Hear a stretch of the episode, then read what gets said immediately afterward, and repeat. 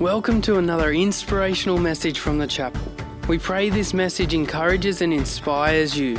If you would like any more information, check out our website, thechapelcollective.com.au. who he was. And so I wonder if you would happily declare who you are in God. Um, what God has called you to be. I wonder if, Lani, you were able to say that God has called me to be a journalist, and if that's how you feel, and I feel really confident about that. And I'm grateful. That's according to God's will. Whatever it might be, not your vocation, maybe it's your passions, your giftings, you're able to clearly state who you are. No false humility. I find that people are very hesitant in declaring who they think that God has called them to be and created them to be. Perhaps they don't want to be seen as boastful. Certainly, it would be hard to, um, you know, if Chrissy were to come to me and say, Bron, God has called me to be a prophet. I'd be stoked that we had a prophet in the house, another one, that is. And, um, but, you know, then it would be to determine uh, whether Chrissy was the right prophet for the environment. You see, we all um, have different environments. You have a different environment to your, in your house than I do in my house. And as it relates to the different environments that God calls us to, I might say, hey, Chrissy, that's awesome, you prophetic woman of God. Um, can you head to the prophetic sessions and just see that it lines up with the environment? And Chrissy might say, Bron, I've been prophesying since you were in nappies, which would be difficult because I'm older than Chrissy, but I might have been late to the milestones. Um, but regardless, Chrissy um, might say, I, I don't need to go to that. But that would be about humility and teachability for her, where she might go and sit in sessions and be willing to be taught by people that she considers to have less knowledge than her and trust that God will speak through them to her humility and teachability. And then and then we might say Chrissy would you be willing to adhere to the protocols that are laid out in that? And that would be about accountability. And so if we can have teachability and humility and accountability you're right for any environment. But it might be that your specific gift set or the way that you're used to operating in that might be right for a different environment. And if that's the case I'd love to help you into a different environment. that sounds terrible. what I mean is, I'd, my job as a pastor is to see people flourish in the gifts that God has called them to. And so, if this is not the right environment, I'm, I'm, my job is to help you find the right environment for that. And um, you know, we, we, Daz and I, and, and leadership, we pray and seek and fast about what environment this needs to be.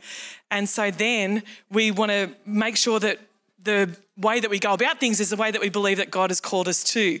And I want everyone to flourish in the gifts that they have. Sometimes people wait for me to get a word of knowledge about the giftings that they have.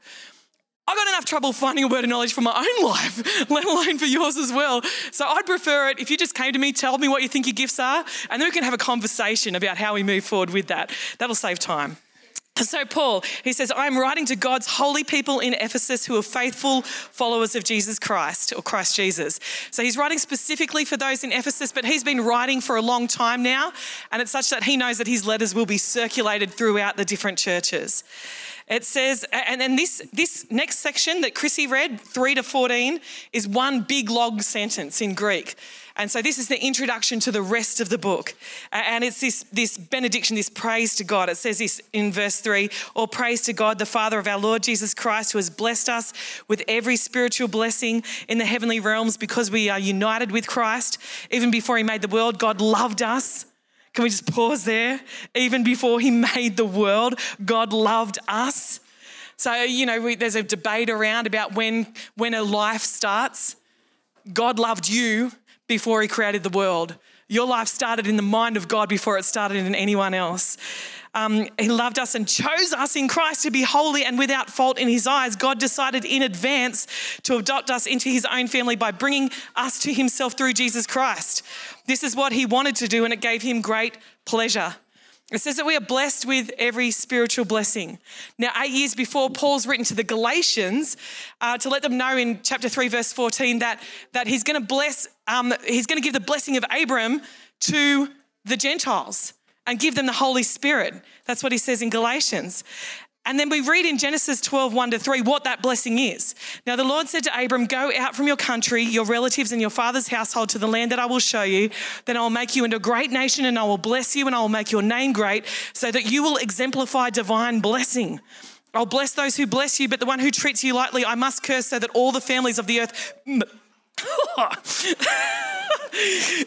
not that blessing, I may receive blessing through you.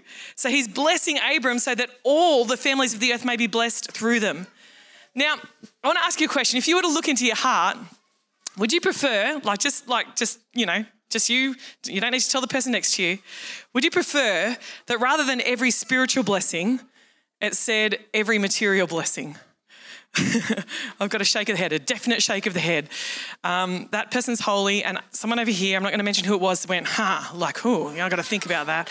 Um, or would you prefer it said every spiritual blessing and a whole lot of material blessings? Like, I'm up for that one. but it doesn't, it says every spiritual blessing. And if you were to think about it, you know that the road of material blessing doesn't end. And so we had a week this week, like ahead of payday, that, that was like reminiscent of years ago pay weeks. Like it used to be every pay week, four days out from payday, we'd be looking at our bank balance and looking at what was to come and going, Four days, Lord, four days. Can you just get us through four days?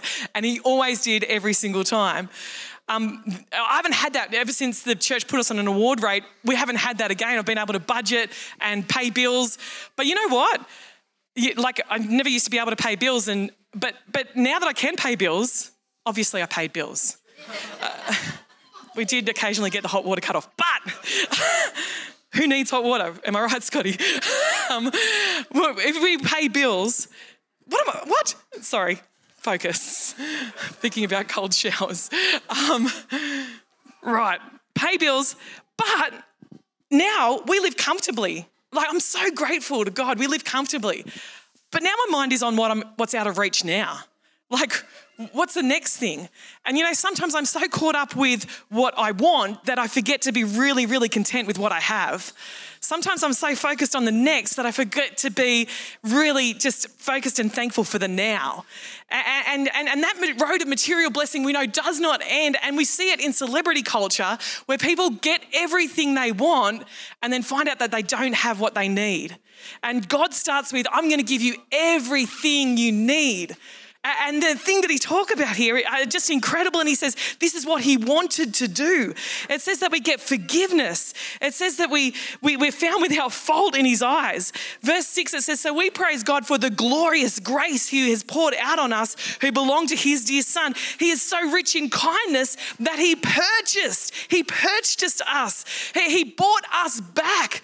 You know, humanity sold itself into slavery through sin, but God bought us back from that by the cost of his own dear son, by his blood, he purchased us. It's the release of the, affected by the payment of a ransom. He bought us back to himself. He purchased us. And it says he purchased our freedom with the blood of his son and forgave our sins. Verse 8, he has showered kindness on us along with wisdom and understanding. You can set someone free and hold them at a distance. If someone was, I needed to go pay bail for someone, I could pay bail and then just let them go find out their own legal counsel and sort themselves out. But it says he not only bought us back, but then he drew us close by his kindness, by his grace, by his forgiveness forgiveness. Verse 9 God has now revealed to us his mysterious will regarding Christ, which is to fulfill his own good plan. And this is the plan. At the right time, he'll bring everything together under the authority of Christ, everything in heaven and on earth. This is the plan. At the right time, it's all going to come together. I don't know if you look around the world and you get like, this place is messed up. Anyone? Yes. At the right time, everything's going to come together. Everything. And it says in verse 11, furthermore, because we are united with Christ, we've received an inheritance from God, for he chose us in advance and he makes everything work out according to his plan. Now, if you want an unpacking of the choosing in advance, I encourage you to head to the chapel YouTube and look at the message, The Elect for the Sake of the Many. But we, what we can see from this passage and the whole biblical narrative is that God's action is a whole lot more than our action. God's going, God's missio Dei, the missional God, the God who goes, he goes and goes and he seeks and seeks and he finds and he finds. He always looks in these passages. It's if you were to circle all the his things, you get about 15 of the his actions that he did in this short passage. And then you get three we things, our response, the things that we do. They're, they're just incredible. He is the missional God. Verse 12 God's purpose was that we, Jews, not us, him, Paul was a Jew. He says in Philippians, he says, Hey, if being a Jew matters to you, like I was circumcised on the eighth day.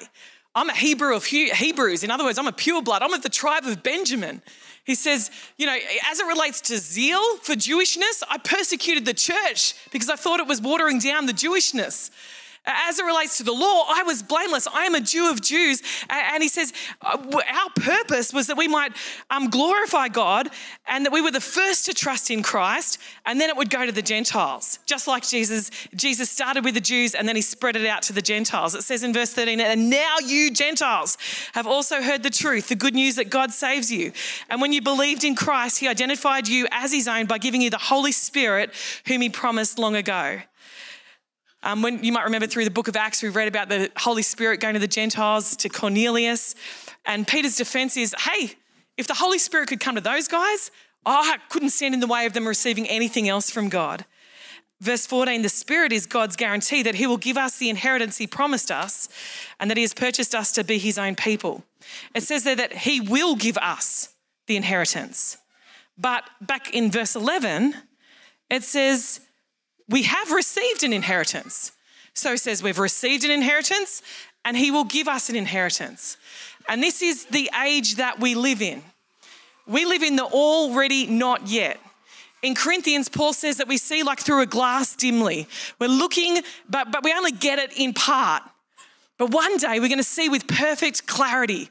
One day everything is just going to be like, like our eyes will be opened even more. Our eyes were open when we went from death to life, but then they're going to be open like Technicolor. And we'll see things in perfect clarity. The day is coming when He brings all things under His feet and we see perfectly. Anyone else pumped for that day? I'm like, yes, I cannot wait. I can't wait. And it says that, that actually the Holy Spirit is the down payment the, the, the NIV calls him the deposit, the guaranteeing deposit of the inheritance that is to come. So we already have a bit. If the Holy Spirit is a bit, what must the full inheritance be like? Ah, that's a weird noise, Bron. okay. Um, let's just, if we're seeing through a glass dimly now and our eyes are so radically opened and continually to be more and more opened, imagine what the full picture is going to be like. Blowing my mind. And the final, ver- the final phrase says, He did this so that we would praise and glorify Him. So I just want to go back to verse 6. I'm going to read this from the NET. It says, To the praise of the glory of his grace that he has freely bestowed on us in his dearly loved Son. Why would he show such kindness to us sinners? To glorify his amazing grace. Verse 12 says that. Um, it says, so that we who were the first to set our hope on Christ would be to the praise of his glory. Our salvation is for the praise of his glory. It says, who, the Holy Spirit, who is the down payment, bless you, of our inheritance until the redemption of God's own possession to the praise of his glory. There was a time when God said to Abram, I'm going to make your name great. But now he says that everything is to make his name great. Abram's name being made great was never to do with Abram, it was always to show the nations around him that God was great. And us being redeemed and restored and living in the life that God has promised us is not so that you live your best life now. Hey, yeah, go you. It's so that we might glorify him. And this is this is game changing because if it's all about his love for us, and let me tell you, I'm so grateful for his love for us. It says there that before the creation of the world, he decided that he would love us. He would love you. Whatever your name is today, he decided before the foundation of the world, he would love you. But if we focus only on that, then it, it seems somehow that there's a lot about us and it's dependent in some way on us. But it's not, it's to the praise of his glory. It's about Him. And I don't know about you, but if it's dependent on Him, I'm a whole lot more confident in that. If it's staked, if He's staked His re, re, um, reputation on our restoration and our redemption, I'm a whole lot more confident that it's going to get done because it's on him.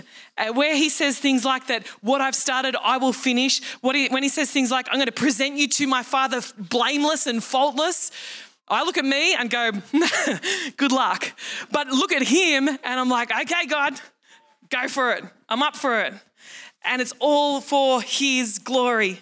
It's for His glory. It's not for our glory. The spotlight goes on Him. We've seen in celebrity culture in all different ways, and even in our own lives, that when a spotlight shone on us, we can't stand up to that spotlight. We're not good enough. We're, we don't have the wherewithal for fame. Fame belongs to God. And so we put all glory and all trust in God. So that's why we sing, You're the name above all names. You're the worthy of all praise. My heart will sing, How great is our God. Well, today it's completely disconnected. And the reason is that I want to um, finish what I started last week. And so last week I started to talk to you about the, the lessons I learned in my season of chaos. Um, we were going to put the coffee number back up there for anyone who missed it, sorry. Um, and then I found out it already had been there. The lessons I learned in my season of chaos, and, and I want to speak about that in a way that really helps you.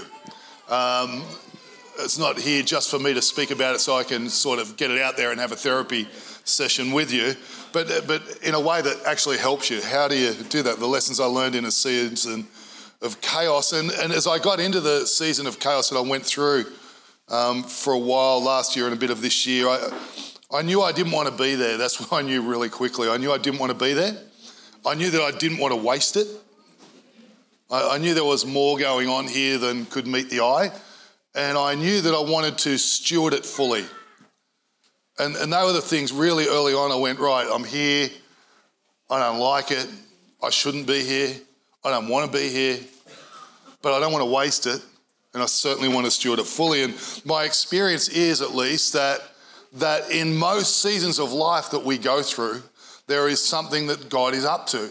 There's something, there's a work He's doing in you, and there's a work He, he wants to do, you know, oftentimes through you. And um, the, the, way we walk through it impacts others. And, and, and, and there's the work that I think that often gets missed is um, that what I would say is the big work that is beyond here, the unseen that, that, that is not obvious to me. There's something going on especially in the difficult seasons that about uh, are somehow linked to seasons yet to come. And that's certainly my experience that, that there are decisions we make in the season we're in that create ceilings and platforms on the God appointed future. And, and that idea is threaded right throughout Scripture. And so, want to never waste a season, want to make the most of the season, etc., uh, etc. Et and so, last time I talked about the lessons I learned. And I talked about one of the things I talked about is the struggle is real. And I just want to mention that because today could sound like the struggle isn't real. And it was the biggest struggle I've ever lived through. The struggle's very real and very, I, I don't even have proper words for it.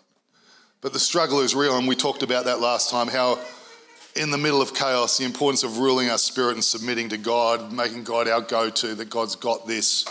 For me, I had to come to the place where I realized that I had an unspoken theology that needed correction.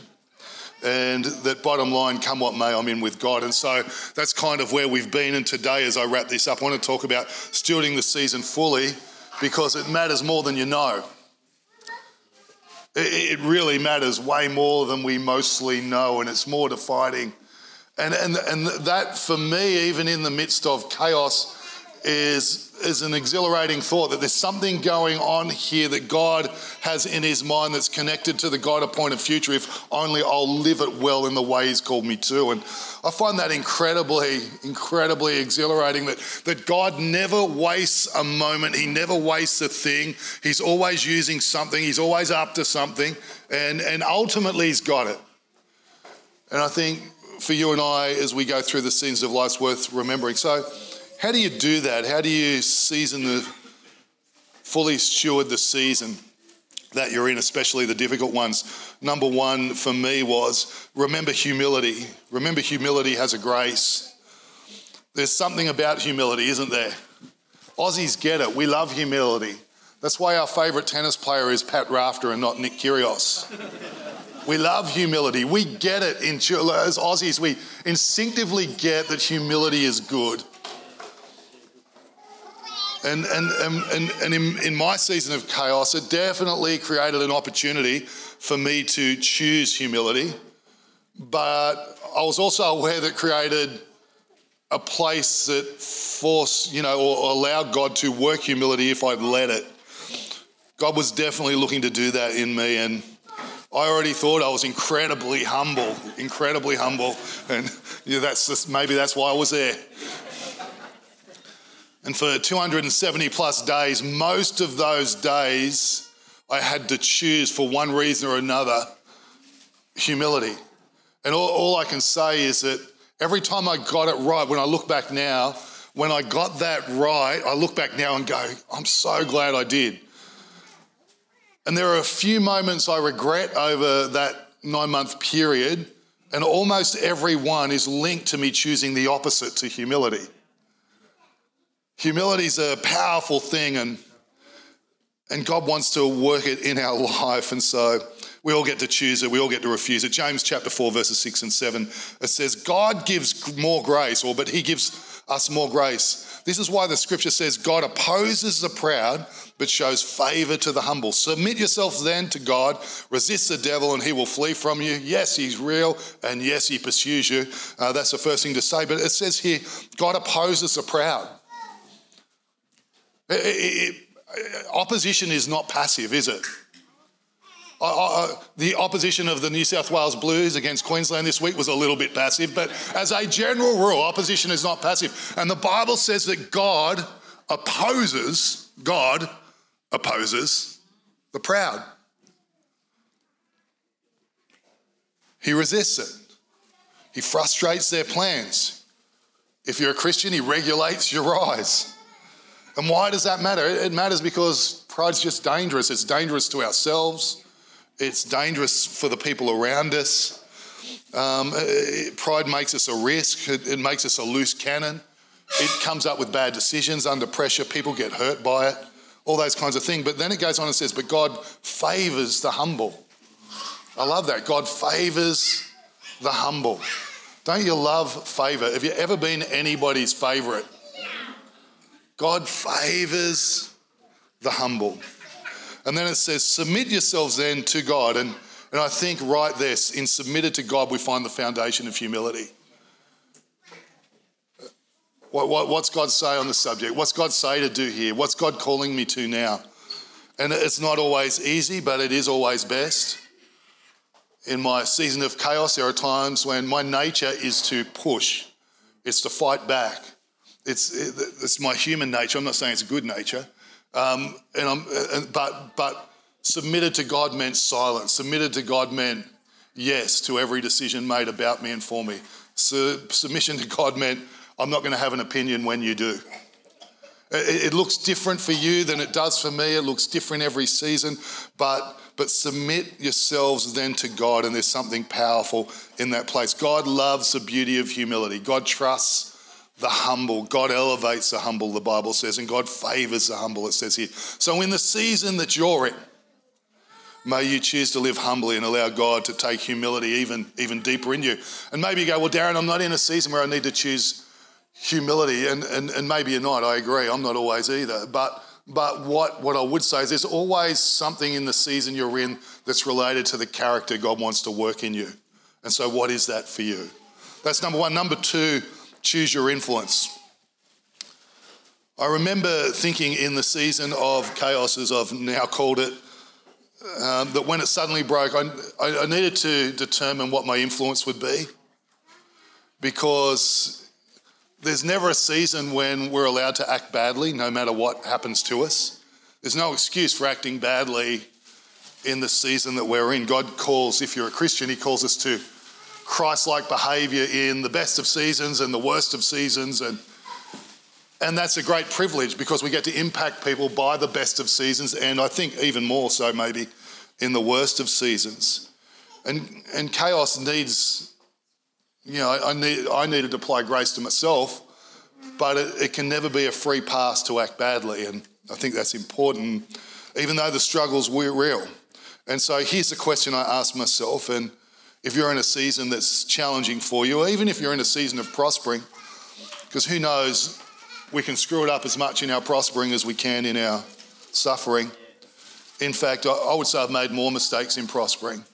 I've made more mistakes in when everything's at my back and I, I just listen a little less. I'm moving a little quicker. What influence would God want me to have in this season? That, that's the question I ask myself at least. What, what's the influence? I'm here, I'm stuck, I don't like it, don't want to be here, I don't want to waste it, I want to steward it fully. God, what's the influence that you would want me to have in this season? And, and that's true for you as well. They're good, they're, they're, you can chill.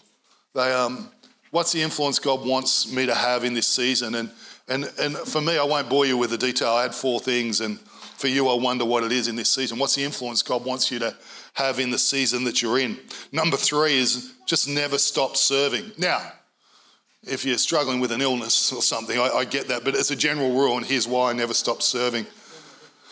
And, um, you know, there are people in this room who just have never done that. They've never stopped. And right across their adult life, they just, whatever the season they're in, they just keep serving God practically in it. And, and, and the best example I can give you is Joseph in the Bible, right? He's a, a great example of this. He went from favored to bad to worse, um, you know, to prison and before he rose the way God wanted him to. But even in his hardest season and in his darkest hour, Joseph found a practical way to serve God and people, to faithfully serve in the darkest hour in a prison cell. And and and you know, in in my own season, uh, the way I could serve was limited, and so so I just determined that if I'm asked or if there's opportunity or need, I'm going to serve there. And if I'm honest with you, some of that was humbling because I wasn't used to doing it, wasn't. And I, you just want to make sure that we're always ready to serve. And what I found is that as you serve, you keeps your heart right before God. Nothing's beneath me, and it keeps my heart outward and my eyes on people. Because, and I don't make this all about me. And so, uh, my encouragement in the season of trouble is don't let it shut your life down and cause it to hit pause but just keep it moving forward at the pace that you can manage and go, you know what, I'm just never going to stop serving. And Joseph never stopped serving. I love the idea. Think about the Apostle Paul. Imagine when he got to prison, he went, you know what, I'm done. I'm going to stop serving. Paul's most powerful impact on all of humanity came in an isolated cell that he couldn't see in. I think they might have given him a candle occasionally, and it's changed the world. And here we are. And Bron just read from one of those letters that's the power of the season that you're in. There's something going on there. So, whatever the season, let's just keep serving. Let's just keep moving forward because the season isn't on, it's not, your life isn't on hold. My life wasn't on hold. My life was just going through something different. And, and, and, and that's true for you as well. Your life's not on hold. God's got your life. God's moving it through a season that's that's painful to bring you out of it better, to bring people, bring you out of it having impacted someone, and hopefully a ceiling and gone and platforms built. That's number three. Number four, as I in these last couple of minutes, um, steward the season fully. Here, here's the question um, to ask: Can this ceiling be a platform? And this ceiling and, and I looked around at the season I was in. When you go into a Jesus, oh, sorry, let me say this Jesus condensed it down this way.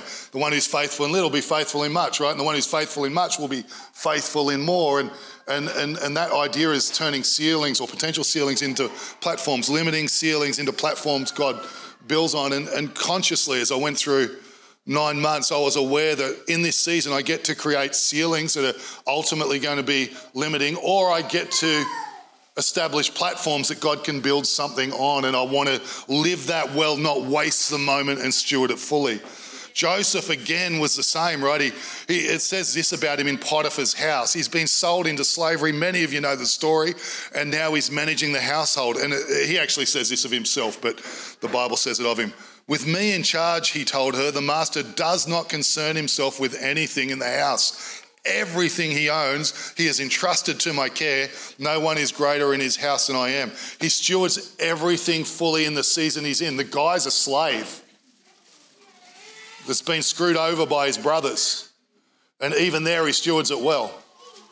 And, and it's right here in Potiphar's house, he takes off the ceiling of his God appointed future and turns it into a platform that he can serve and lead in Potiphar's, uh, in Pharaoh's courts that ultimately he can rise to be the deliverer of God's people in years to come.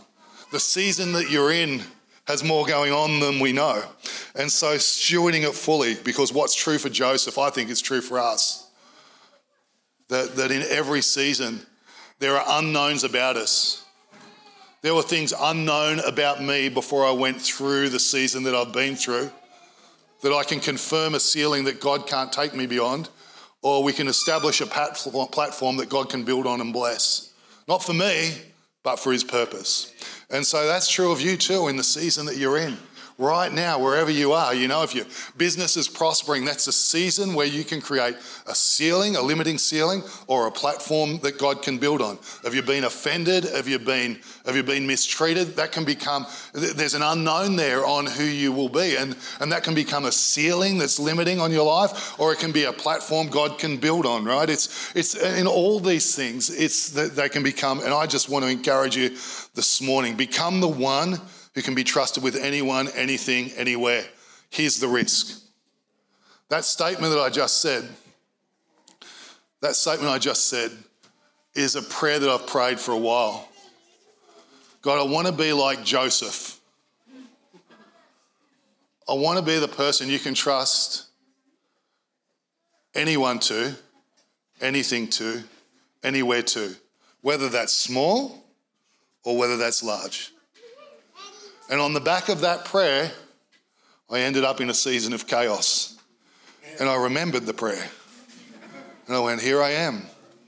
God, in my season of chaos, may you cause me to be the one you can trust with anything and anyone and anywhere. And now, standing beyond it, I realize the risks attached to it. But may you and I continue to be the kind of people that would raise our hands. You know, if you haven't gone there yet, may you go there today. And if you're young, may you determine that this is the way you'll live. And if you've gone there but you've drifted from there, may you return this morning, raise your hand in the air and say to God, God, I want to be the one. I want to be the one you can trust with anybody and anything and anywhere in Jesus' name. Amen. So may you steward well the season you're in and especially if you find yourself in the season of chaos. In Jesus' name, amen. Hey again, thanks so much for joining us on this podcast. Whether you are new and exploring your faith or a follower of Jesus, there's a next step for you. There is always room to grow, more to be done, destiny to be pursued, and people to be reached. So, what's your next step? To find out, head over to thechapelcollective.com.au. And thanks again for listening.